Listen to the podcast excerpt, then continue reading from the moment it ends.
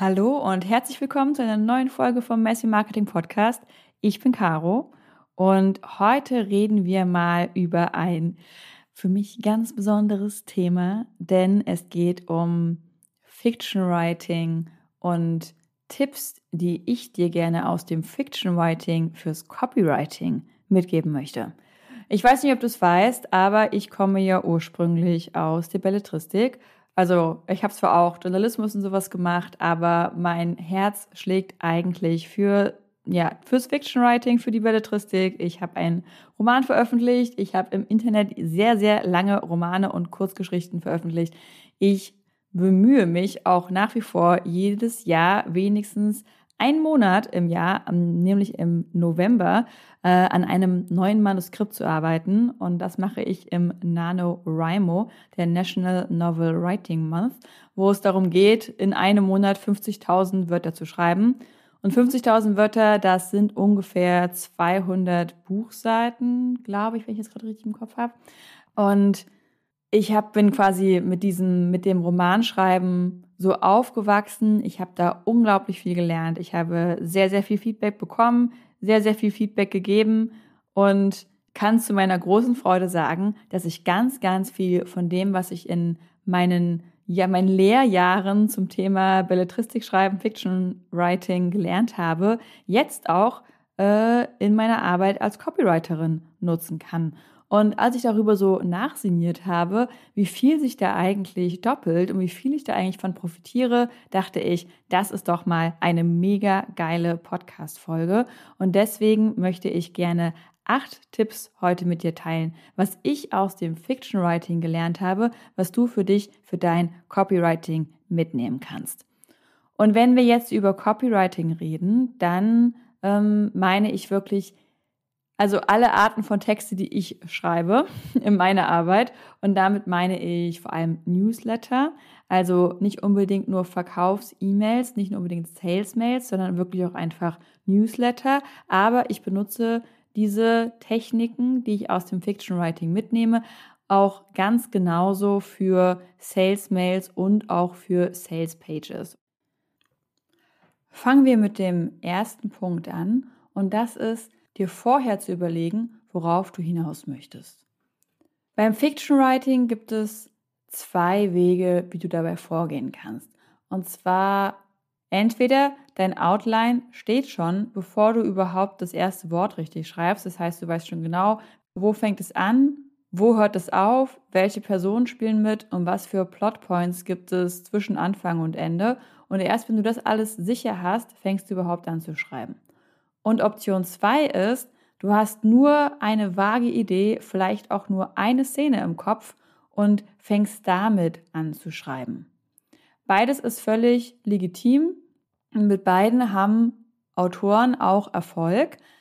Meine persönliche Erfahrung ist es, dass ich A sehr viel eher etwas wirklich zu Ende bringe und auch B dass die Qualität von dem, was ich schreibe, sehr viel mehr on point ist, wenn ich vorher weiß, was ich aussagen möchte und wo ich hin möchte, worauf ich hinaus möchte. Und das ist auch etwas, was ich genauso gemerkt habe bei allen möglichen Formen von Marketingtexten. Und auch dir würde ich das deswegen sehr ans Herz legen, schon vorher zu wissen, worauf du hinaus möchtest, ehe du anfängst zu schreiben, dass du vorher genau weißt, was ist die eine Message, die ich mit diesem Text ansprechen möchte, die bei meinem Leser, meiner Leserin ankommen soll, ehe du überhaupt anfängst zu schreiben. Oder wenn du quasi geschrieben hast, ohne eine klare Message zu haben, alles rauszustreichen, was nicht zu dieser Message gehört. Und apropos streichen, das kommt und apropos Streichen, das führt uns direkt zum zweiten Punkt, nämlich unmittelbar direkt in einer Story einzusteigen, direkt mit etwas einzusteigen, was spannend und interessant ist. Diesen Tipp habe ich in aller Härte aus einem Schreibworkshop, Schreibkurs aus der Volkshochschule sogar bekommen. Und zwar sollten wir damals eine Kurzgeschichte schreiben und unser Schreiblehrer hat uns knallhart gesagt, den ersten Absatz, den ihr schreibt, den möchte ich niemals lesen. Den könnt ihr einfach getrost wieder streichen. Egal, wie sehr ihr glaubt, dass dieser erste Absatz große Kunst ist, den ersten Absatz, den könnt ihr immer streichen, weil ihr dadurch viel mehr sicherstellt, dass ihr wirklich mittendrin in der Story einsteigt, wirklich mittendrin im Geschehen einsteigt. Und ich weiß jetzt nicht, wie sehr du dich mit dem Format Kurzgeschichte auskennst, aber das ist quasi die Hauptcharakteristik, eine der Hauptcharakteristiken einer Kurzgeschichte, dass man wirklich direkt ins Geschehen reingeworfen wird, dass man direkt ins kalte Wasser springt und schon mittendrin ist.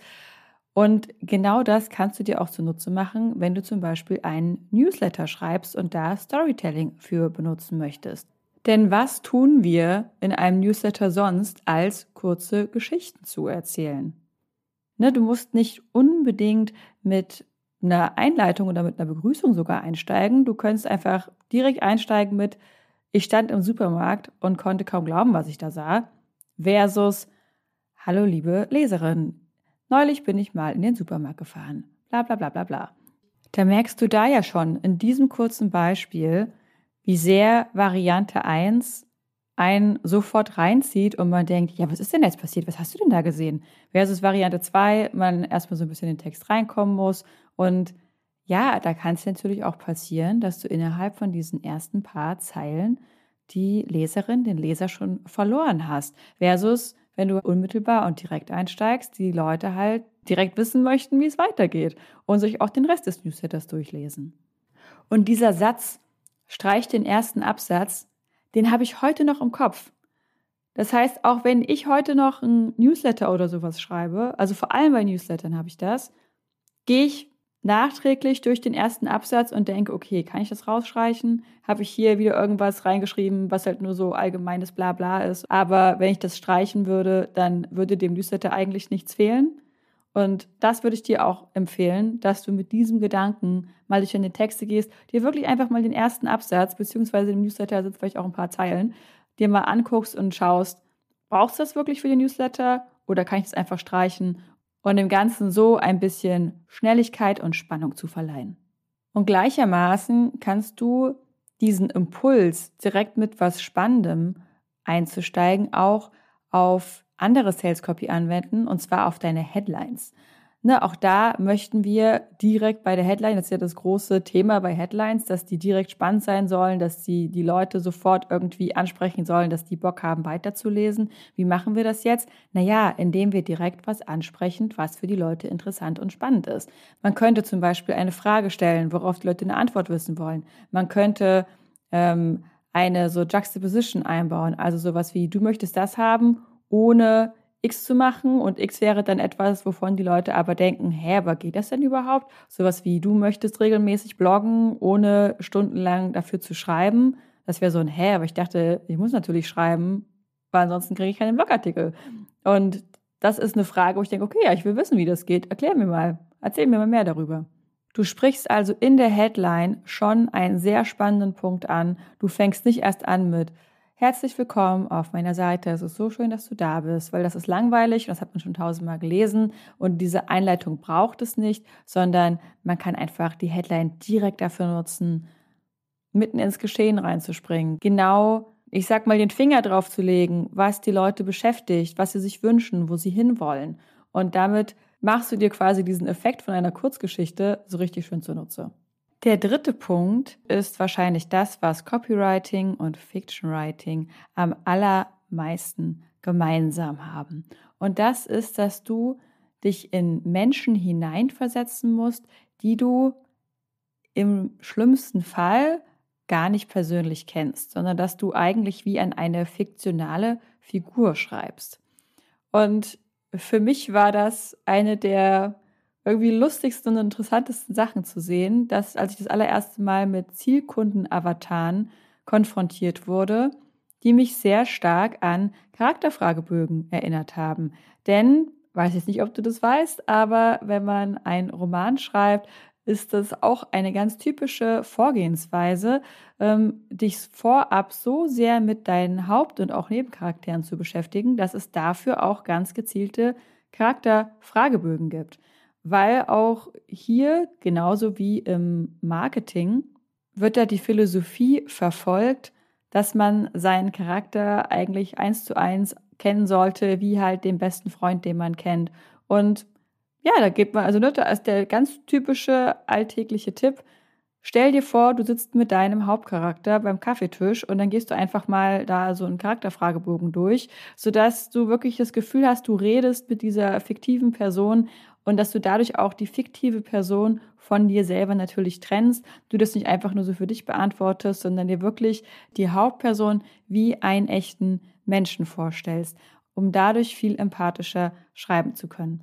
Und diese Charakterfragebögen, ja, die können bis zu 100 Fragen lang sein. Und da sind wirklich Fragen drin von, bist du eher Früh- oder Spätaufsteher? Was ist deine Lieblingsfarbe? Aber natürlich auch, was ist das eine äh, traumatisierende Erlebnis in deiner Kindheit gewesen, was dich jetzt so und so handeln lässt?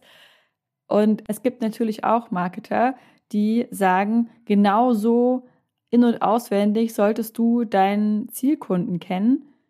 Aber egal, ob du bei deinen Wunschkundinnen jetzt erstmal nur in Anführungsstrichen weißt, was ihre Schmerzpunkte, Bedürfnisse, Wünsche und all das rund um dein Angebot sind oder ob du auch genau weißt, was sie in der untersten Schublade rein fiktiv in ihrem Schrank liegen hat.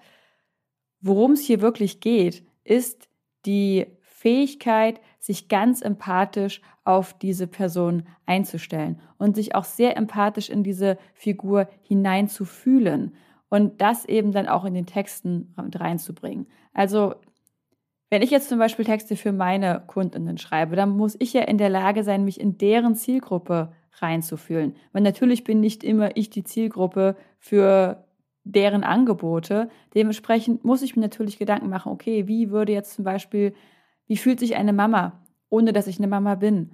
Wie fühlt sich eine Holzfäller, ohne dass ich ein Holzfäller bin? Wie gehen die durch den Alltag? Mit was für Widerständen sind die konfrontiert? Wie geht ihr Umfeld mit ihnen um? Wie gehen sie selber mit sich um? Und da sitze ich hier quasi manchmal auf der Couch und starre halt ins Leere äh, und ja, malen wir das einfach aus, stellen wir das vor und das mache ich eins zu eins genauso, wenn ich äh, ein Buch schreibe, als wenn ich eine Salespage schreibe.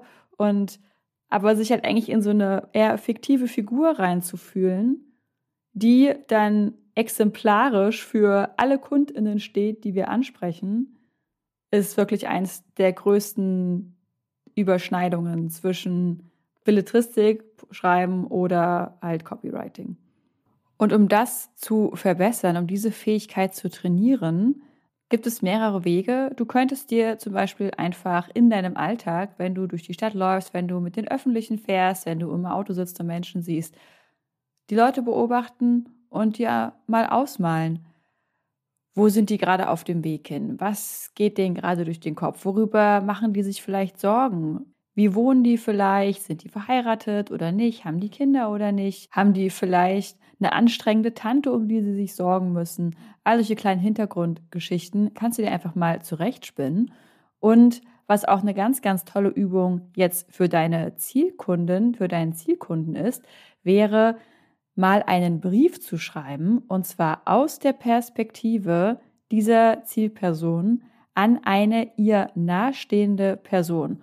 Und in diesem Brief öffnet sich dein Wunschkunde, deine Wunschkundin genau natürlich im Bezug auf das Angebot, was du hast, auf das Thema, was du hast, wo sie mal ihr Herz ausschüttet und mal sagt, ach, und das fällt mir so schwer und darum ist das so schwer und so geht's mir gerade und ich möchte doch eigentlich gerne das und darum geht es aber nicht und ich versuche doch schon XY, aber aus den, den Gründen funktioniert auch das wieder nicht und einfach mal so einen Brief zu schreiben aus aus deren Perspektive. Und dadurch versetzt du dich wirklich eins zu eins in deinen Wunschkunden, deine Wunschkundin hinein und trainierst einfach dieses Empathische in die andere Person hineinfühlen.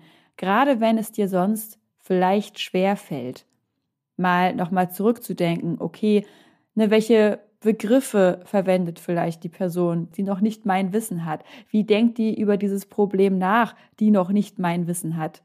Und gerade wenn dir das schwerfällt, ist das eine sehr, sehr hilfreiche Übung. Punkt Nummer vier ist Show, Don't Tell. Das hast du vielleicht schon mal gehört. Es heißt übersetzt, zeige es und erzähle es nicht einfach nur. Ein Beispiel aus der Belletristik, aus einem Roman wäre einfach nur hinzuschreiben, Anna hatte Angst versus Anna brachte kein Wort raus. Ihr lief eine Schauer über die Rücken, die Augen waren weit aufgerissen und sie konnte sich nicht bewegen.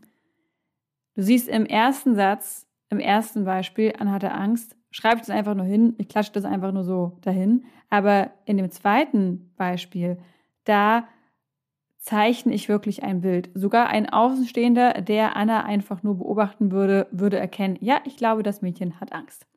Diese Technik des Show Don't Tell kannst du dir auch für deine Sales Copy zunutze machen.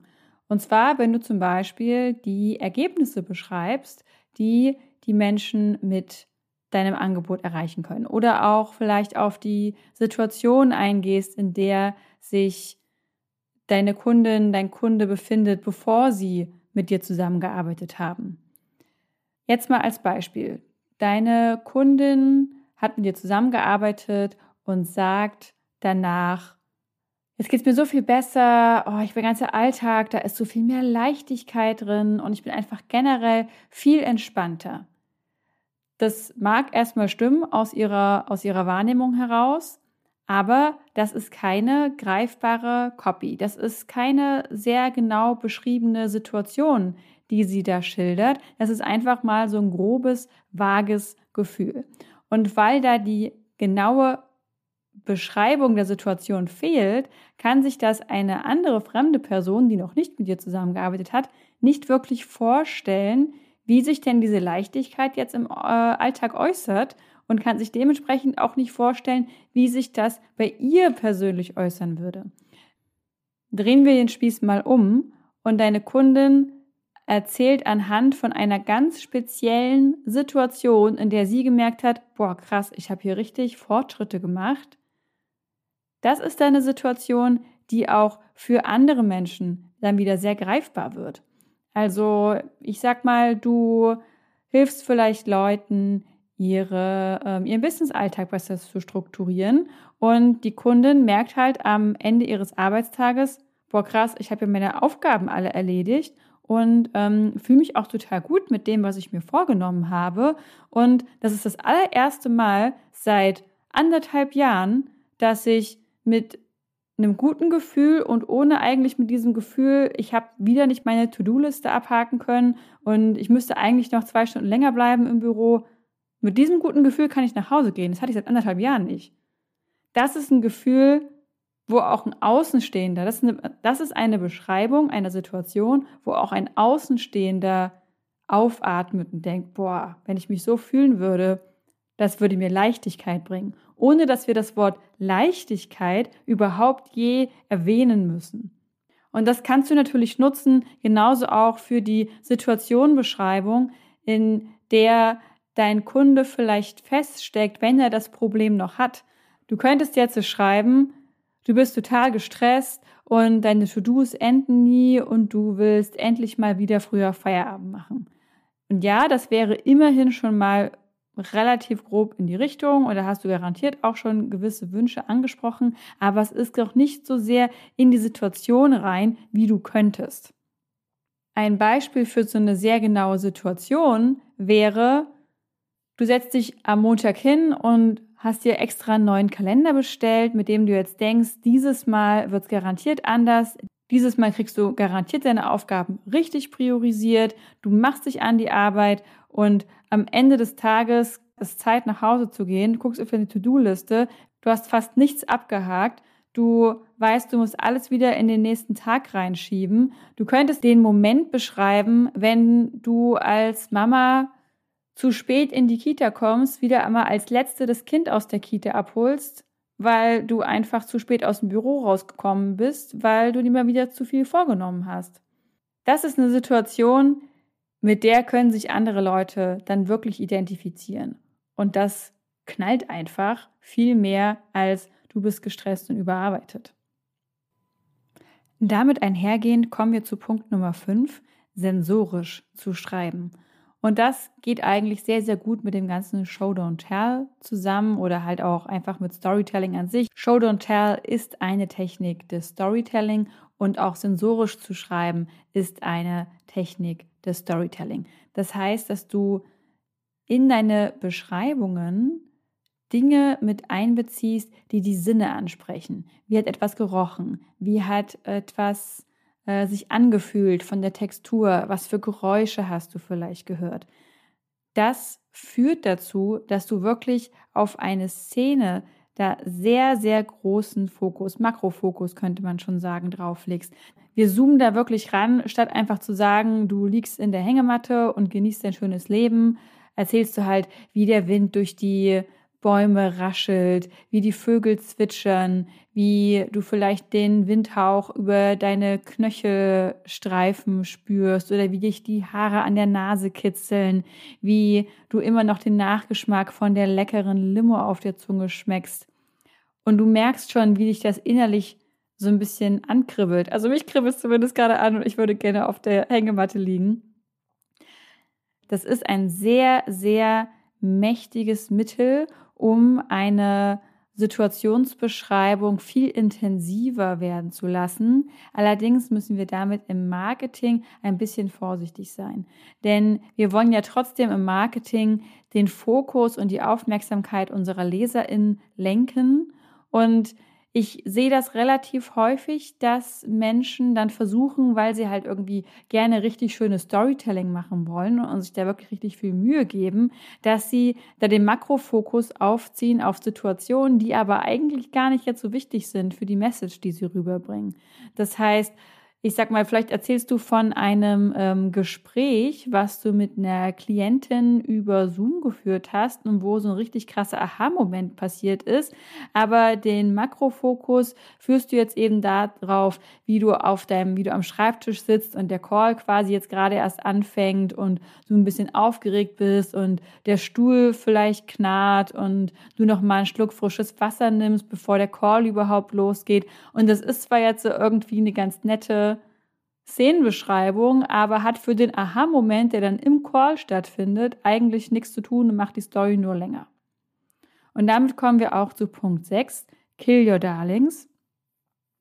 Das ist äh, ein geflügeltes Sprichwort, was in allerlei kreativen Bereichen vorkommt, nicht nur beim Schreiben.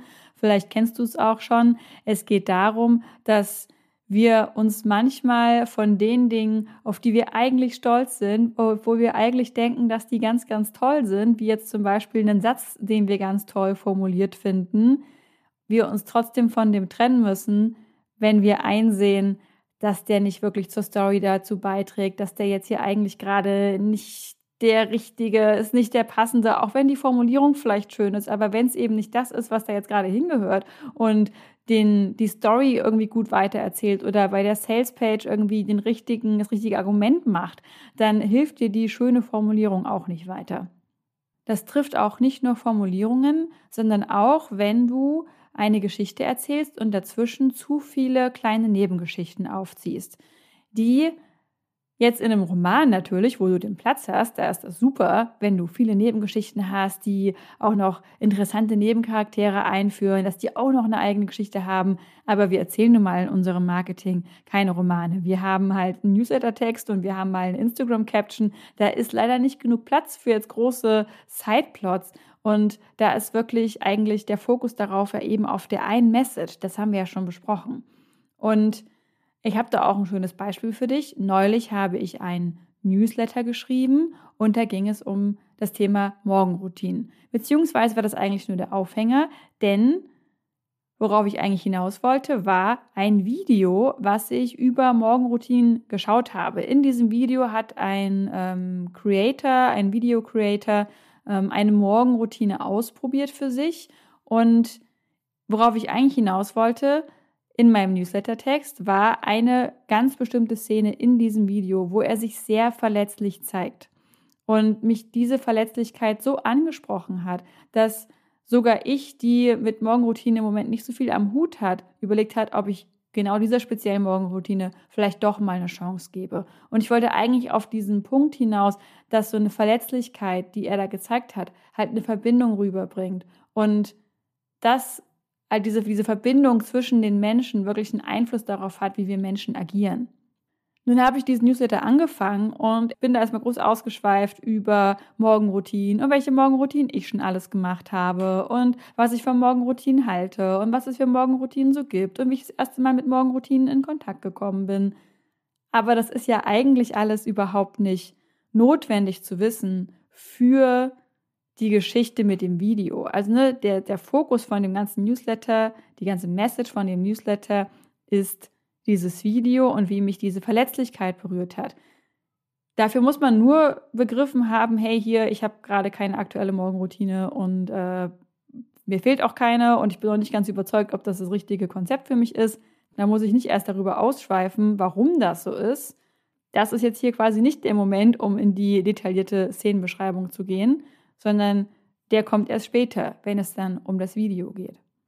So, und dann habe ich jetzt zum Abschluss noch zwei Tipps, die du wahrscheinlich schon hundertmal gehört hast und die auch relativ schnell gehen und die ich dir dennoch nochmal ans Herz legen möchte, weil sie einfach deine Texte so viel besser machen werden. Und das ist Tipp Nummer eins, im Aktiv zu schreiben. Das heißt, auf Hilfsverben wie werden und können zu verzichten weil das eine ganz andere Qualität in deine Texte bringt. Wenn wir uns mal als Beispiel die Formulierungen ansehen, in meinem Kurs kannst du lernen, in ETFs zu investieren versus in meinem Kurs lernst du in ETFs zu investieren, dann wirst du mir zustimmen, dass im zweiten Beispiel deine viel größere Sicherheit mitschwingt. Das wirkt viel deutlicher, das da kommt eine ganz andere Kraft mit. Und du sparst dir auch noch ganz viele Wortwiederholungen. Es gibt eine ganz mini kleine Ausnahme. Und zwar würde ich dir jetzt nicht einfach generell empfehlen, streiche alle Hilfsverben, weil manchmal brauchen wir die. Vor allem, wenn wir eine Aussage ein bisschen abschwächen wollen. Gerade wenn wir mit dem Fokus auf ethisches Marketing vielleicht nicht solche absoluten Aussagen treffen wollen, dann können uns Hilfsverben da sehr gelegen kommen. Wenn wir zum Beispiel die Problemsituation beschreiben, dann kann ich natürlich schreiben, du liegst nachts im Bett und denkst, oh mein Gott, mein Leben ist furchtbar. Du kannst das aber auch ein bisschen abschwächen mit, vielleicht liegst du nachts im Bett. Es kann sein, dass du dich fragst, hm, hm, hm. Und dann hast du trotzdem eine Abschwächung damit vorgenommen, aber das kann sich für dich stimmiger anfühlen. Das musst du dann ein bisschen austarieren, dass du deinen Text nicht zu sehr verwässerst und dass er sich trotzdem für dich noch gut anfühlt. Da musst du einfach ein bisschen nicht reingucken. Und der allerletzte Tipp ist, einfach kontinuierlich zu schreiben. Und ich weiß, das ist jetzt wahrscheinlich nicht der Abschlusstipp, auf den du dich gefreut hast. Und wenn du jetzt aufstößt und denkst, ach man, schon wieder jemand, der sagt, ich muss einfach kontinuierlich schreiben. Aber das ist die Kernlektion, die ich die ich durch all das Schreiben von Kurzgeschichten, Romanen und so weiter gelernt habe. Wenn ich eine große Pause mache, dann brauche ich viel länger, um wieder reinzukommen. Versus wenn ich einfach konstant schreibe, auch wenn das nicht gut ist, was ich schreibe jeden Tag. Trotzdem ist die Wahrscheinlichkeit, dass da auch mal was Gutes bei rauskommt, viel, viel höher. Und das ist ja auch total normal. Gehen wir mal davon aus, von zehnmal hinsetzen und schreiben kommt fünfmal was Gutes raus, was schon eine sehr gute Quote ist. Und du setzt dich zehn Tage am Stück hin, hast du innerhalb von zehn Tagen fünfmal was Gutes geschrieben. Wenn du dich jetzt aber nur einmal im Monat hinsetzt und was schreibst, dann hast du innerhalb von zehn Monaten fünfmal was Gutes geschrieben. Also natürlich kommt quasi dann, wenn du regelmäßig schreibst, selbst wenn du dich nicht verbessern solltest, auf kürzerer Zeit bessere Texte raus.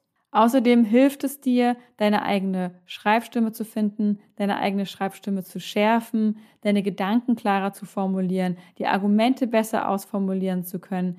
Deswegen ist wirklich mein Appell an dich, falls du es irgendwie möglich machen kannst und du nicht einfach sowieso schon sagst, Schreiben ist überhaupt nichts für mich und ich will das eigentlich nur noch abgeben, dann setz dich hin, schaff dir irgendwie regelmäßig Möglichkeiten zu schreiben. Für manche kann das morgens sein, für andere ist es vielleicht lieber abends. Vielleicht ist es nur Journaling und nicht unbedingt Blogartikel oder Newsletter schreiben. Aber solange du schreibst, trainierst du diese Fähigkeit und davon wirst du einfach nur profitieren in deinem kompletten Marketing.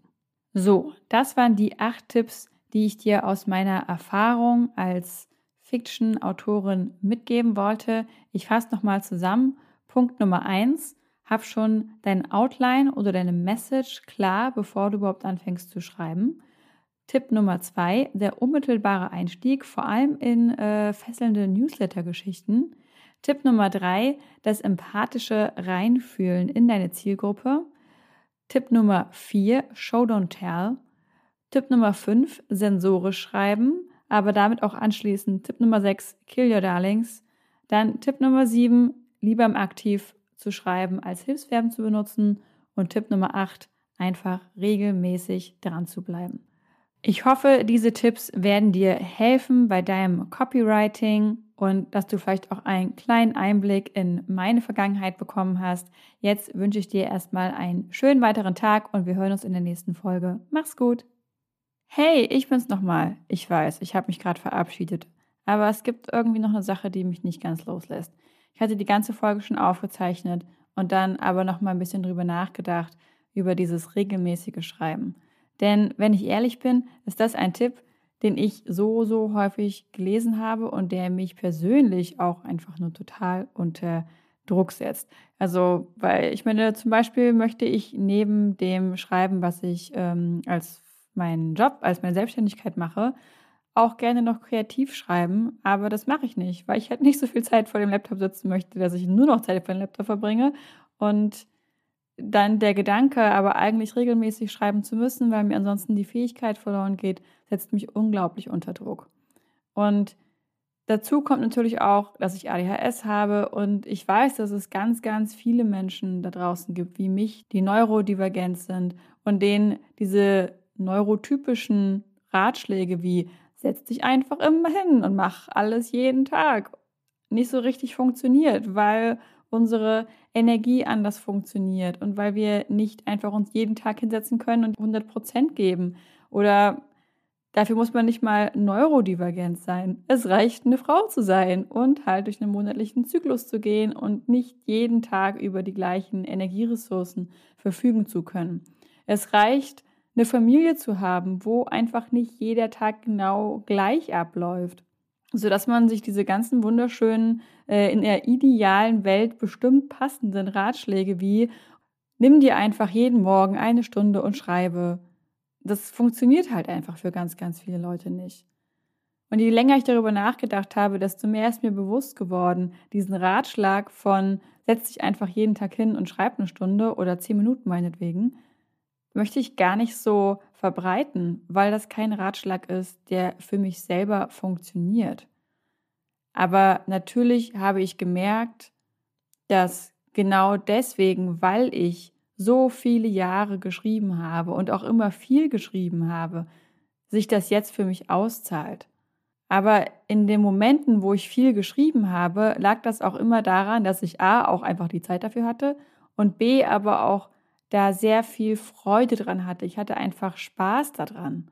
Ich bin mit anderen in Austausch darüber gegangen. Wir haben uns über die Texte unterhalten. Und ich meine, das mache ich jetzt auch. Ich unterhalte mich jetzt ja auch mit meinen KundInnen über die Texte. Und das ist irgendwie ein ganz großer Aspekt, der, das, der, der da für mich Energie reingibt. Ich weiß nicht, ob dir diese Ergänzung irgendwas bringt, aber ich wollte es einfach nur nochmal berichtigen, weil ich mich nicht mehr wohl damit gefühlt habe, das als letzten Tipp mit reinzugeben, wenn es eigentlich was ist, was ich persönlich auch gar nicht lebe, beziehungsweise in der Form lebe, die halt nicht so aussieht wie und ich blocke mir jeden Morgen zwei Stunden nur zum kreativen Schreiben. Das ist bei mir nicht so. Ich schreibe halt irgendwie auch, wie sich die Muße anfühlt. Und manchmal hänge ich halt auch äh, nur drei Stunden vor meinem Computer und daddel irgendwie rum und dann plötzlich kommt die kreative Energie 18 Uhr nochmal rein oder so. Ich muss es halt schauen, wie ich das in meiner Projektplanung mit unterkriege. Und ich schreibe auch am allerbesten dann, wenn ich eine Idee habe. Und manchmal habe ich zum Beispiel eine Idee für eine Newsletter, während ich eigentlich gerade an einem Kundenprojekt sitze oder eigentlich gerade Rechnungen schreibe und dann muss diese Idee raus. Und dann ist der Newsletter auch innerhalb von einer halben Stunde geschrieben, innerhalb von zehn Minuten eingeplant. Und dann hat mich das nicht viel Zeit gekostet. Ganz anders, als wenn ich mich jetzt äh, Montag hingesetzt hätte, weil Montag um 10 Uhr ist meine Newsletterzeit und dann schreibe ich den Newsletter. Das funktioniert für mich so nicht. Und es gibt bestimmt Menschen, für die das funktioniert. Aber ich bin ganz sicher, dass es auch ganz viele Menschen gibt, die da eher ähnlich ticken wie ich. Und falls du zu dieser Gruppe von Menschen gehörst, dann kann ich dir nur sagen, du bist nicht allein und es gibt garantiert andere Wege, wie wir das für uns hinkriegen können. Und es ist einfach, glaube ich, noch ein großes gemeinsames Entdecken und dann auch ein sehr individuelles für sich meistern. Und mit diesen Worten gehe ich jetzt aber wirklich raus. Jetzt wirklich einen schönen Tag und wir hören uns in der nächsten Folge. Mach's gut, bis dann.